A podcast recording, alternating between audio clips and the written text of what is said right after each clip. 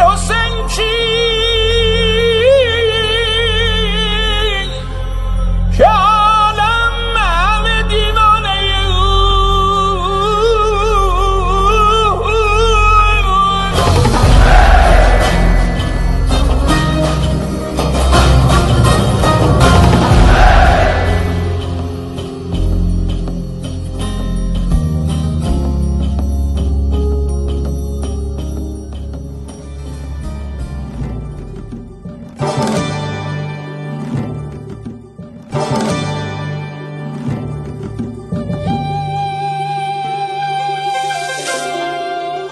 روایت نینوا.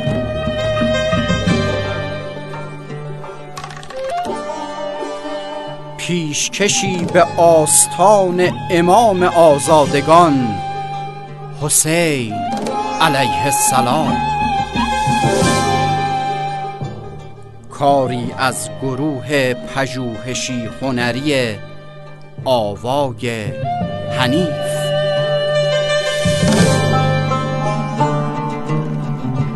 قسمت سوم، قیمت خلافت.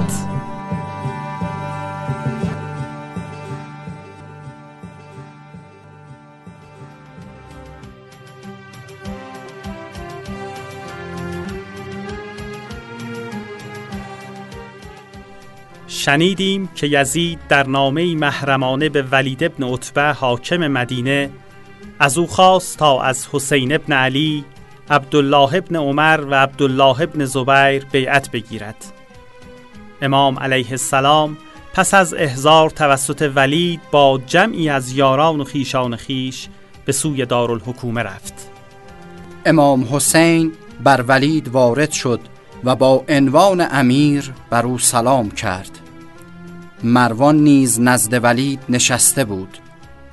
حسین علیه السلام چنان وانمود کرد که گویی احتمال مرگ معاویه را نمی دهد و فرمود: پیوستگی بهتر از جدایی است. خدا میان شما اصلاح آورد. آن دو هیچ جوابی به حضرت ندادند. امام آمد و نشست. ولید نامه را خواند و خبر مرگ معاویه را گفت و او را به بیعت خواند. حسین علیه السلام فرمود: انا لله و انا الیه راجعون. از من بیعت خواستی، ولی کسی مثل من محرمانه با کسی بیعت نمی کند و گمان ندارم تو هم به این بیعت نهانی راضی باشی، بلکه می خواهی در حضور مردم این بیعت انجام گیرد. ولید گفت: آری، پس وقتی میان مردم آیانها را به بیعت خوانی، ما را نیز بخوان که کار یکجا شود. ولید که دوست داشت کار او با حسین به خیر بگذرد گفت: پس به سلامت برو تا با جمع مردم آیی. مروان به او گفت: به خدا قسم اگر اینک از تو جدا شود و بیعت نکند، دیگر هرگز نمیتوانی از او بیعت بستانی، مگر میان شما و او کشته بسیار شود. همینجا از حسین بن علی بیعت بگیر و اگر نپذیرفت سر از تنش برگیر. در این هنگام حسین علیه السلام با تندی به مروان گفت: پسر زرقا، تو میخواهی مرا بکشی یا ولید؟ به خدا قسم دروغ گفتی و اشتباه بزرگی کردی. سپس امام از قصر خارج شد و نزد یارانش رفت و با آنان به خانه خود بازگشت. مروان به شدت ناراحت بود و احساس می‌کرد مرغ دارد از قفس می‌پرد و ولید هم با این مدارای بیجا و بی تدبیری در حال سوزاندن این فرصت طلایی است. اما نمی‌توانست چیزی بگوید، چون ولید حاکم بود. از آن طرف ولید هم سخت در فکر فرو رفته بود و ذهنش درگیر رفتار و سخنان عجیب حسین بن علی بود. گویا ولید با خود چنین می‌اندیشید: این حسین کیست؟ چه منطقی بر رفتار این خانواده حاکم است؟ هیچ کس هنوز آنها را نشناخته است. من و مروانی که تا همین زمان میانمان کدورت بود، حالا اگر اجتماع کرده ایم نه از روی دوستی و محبت خویشاوندی است، بلکه علیه حسین تبانی کرده ایم تا او را وادار به بیعت کنیم. ولی او وقتی ما را می‌بیند به جای این که از موضع تقابل سخن بگوید و با ما دشمنی کند، دوستی من و مروان را تحسین می‌کند و ما را سفارش به محبت و خویشاوندی می‌کند. گویا در نظر او صلح و آشتی و محبت از هر چیزی مهمتر است، حتی برای ما که مخالف او هستیم. گویا ولید هرچه تلاش می کند نمی تواند از فکر حسین و رفتار و گفتارش رها شود.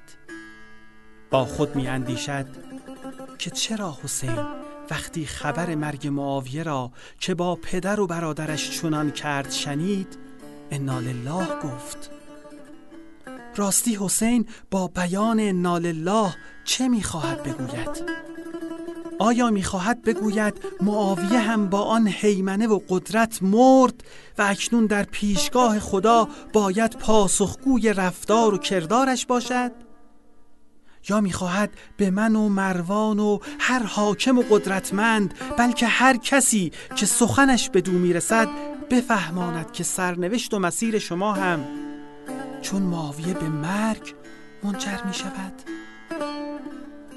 یا میخواهد بگوید مراقب باشید برای دنیای دیگری، حتی یزید، آخرت خود را نفروشید؟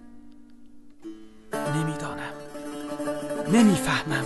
اعتراف میکنم که رفتار و گفتار این خاندان را درک نمیکنم.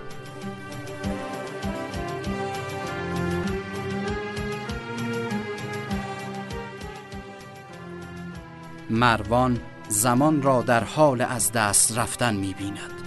مطمئن است که اگر اکنون از حسین بیعت نستانند دیگر موفق نخواهند شد. گرچه متوجه است که ولید در افکارش قوتور است، اما به ناچار برای آخرین هشدار خطاب به ولید میگوید: سخنم را نشنیده گرفتی، به خدا قسم دیگر چنین فرصتی به دست نخواهی آورد و پس از این حسین هرگز زیر بار چنین کاری نخواهد رفت. وای بر غیرت تو ای مروان! تو برای من ولید ابن عتبه پیشنهادی داری که مایه نابودی دین من است. به خدا قسم دوست ندارم آن چه خورشید بر آن تابیده و از آن غروب کرده برای من باشد و من در عوض حسین را کشته باشم. سبحان الله، حسین را بکشم چون بیعت نمی کند؟ والله گمان دارم کسی که بر خون حسین بازخواست شود اعمالش در روز قیامت نزد خداوند بسیار سبک و بی‌ارزش خواهد بود. مروان که شدت واکنش ولید را می بیند، مطیع ولی ناخرسند می گوید: گرچه تدبیرتان را نمی پسندم، اما اگر چنین می اندیشید پس کار درستی کرده اید. هرچه باشد در حال حاضر ولید والی مدینه است و امر اوست و مروان این را خوب می فهمد.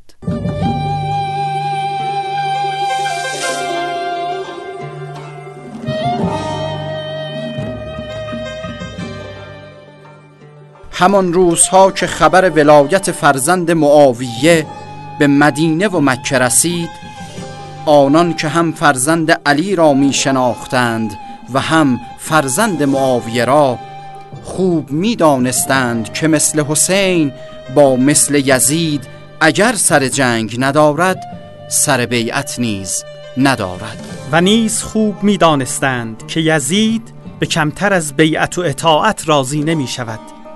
برای او معترض و جنگجو یکیست و هر دو فتنه‌گرند.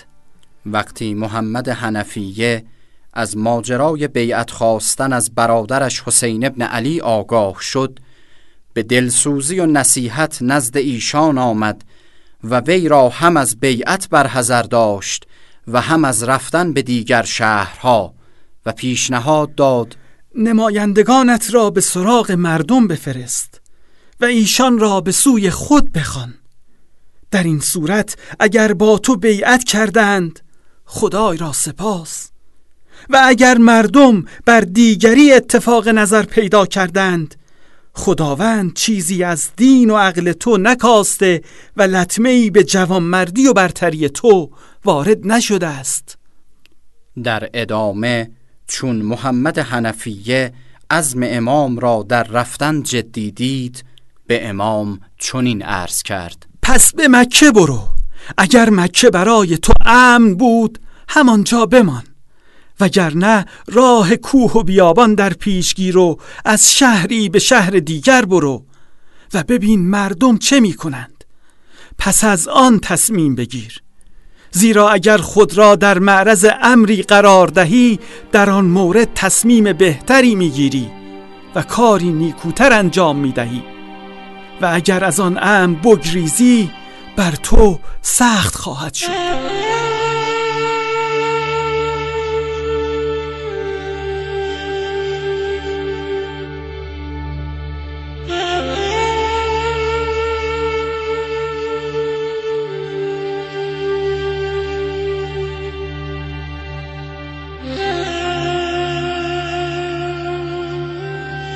روزگار غریبی است.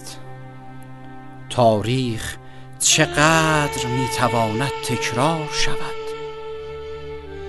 به یاد بیاوریم قصه مردمی را که به خوشامد حاکم جور سر یحیی بن زکریای پیامبر را پیشکش بردند و به پناهجویی از ظالم 70 مظلوم را کشتند و بامداد در بازارهای خود نشستند و به خرید و فروش پرداختند. انگار هیچ اتفاقی نیفتاده است.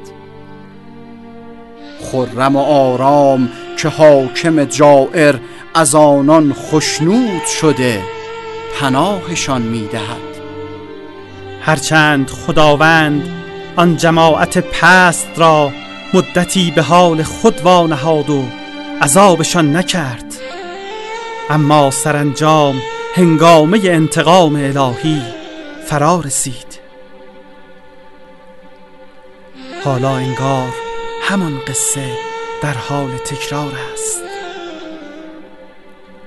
حسین فرزند علی و زهرا نوه محمد مصطفی تنها پس از 50 سال از رحلت پیامبر خدا و 20 سال پس از شهادت علی مرتضی در مدینه جدش باید چنین بیار و تنها باشد و احساس بی پناهی و ناامنی کند؟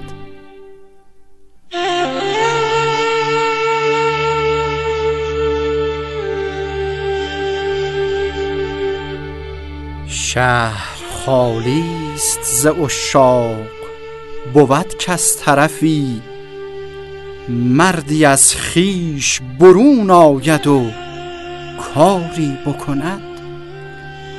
کو کریمی که ز بزم طربش غم زده ای جرعه ای در کشد و دفع خماری بکند.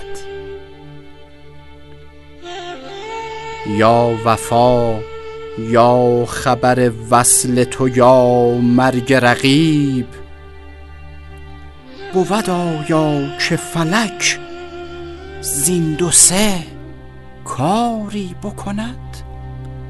بود آیا که فلک زیندوسه کاری بکند؟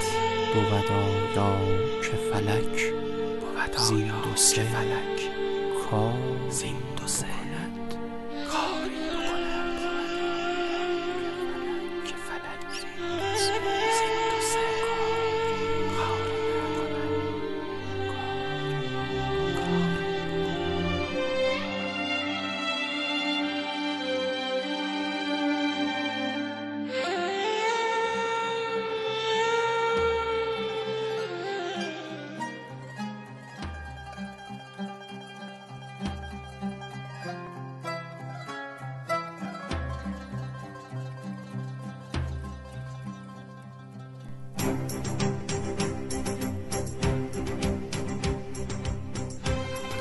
راویان: وحید پور اسماعیلی، امیر فرهادی. انتخاب موسیقی و افکت: کاوه افضل. پشتیبان فنی: داریوش حری. مشاوران تاریخی: دکتر مصطفی پیر مرادیان، حجت الاسلام وحید نجفیان. تهیه شده در واحد تولیدات رسانه‌ای کتاب خانه زهرای نجف آباد، تابستان 1399.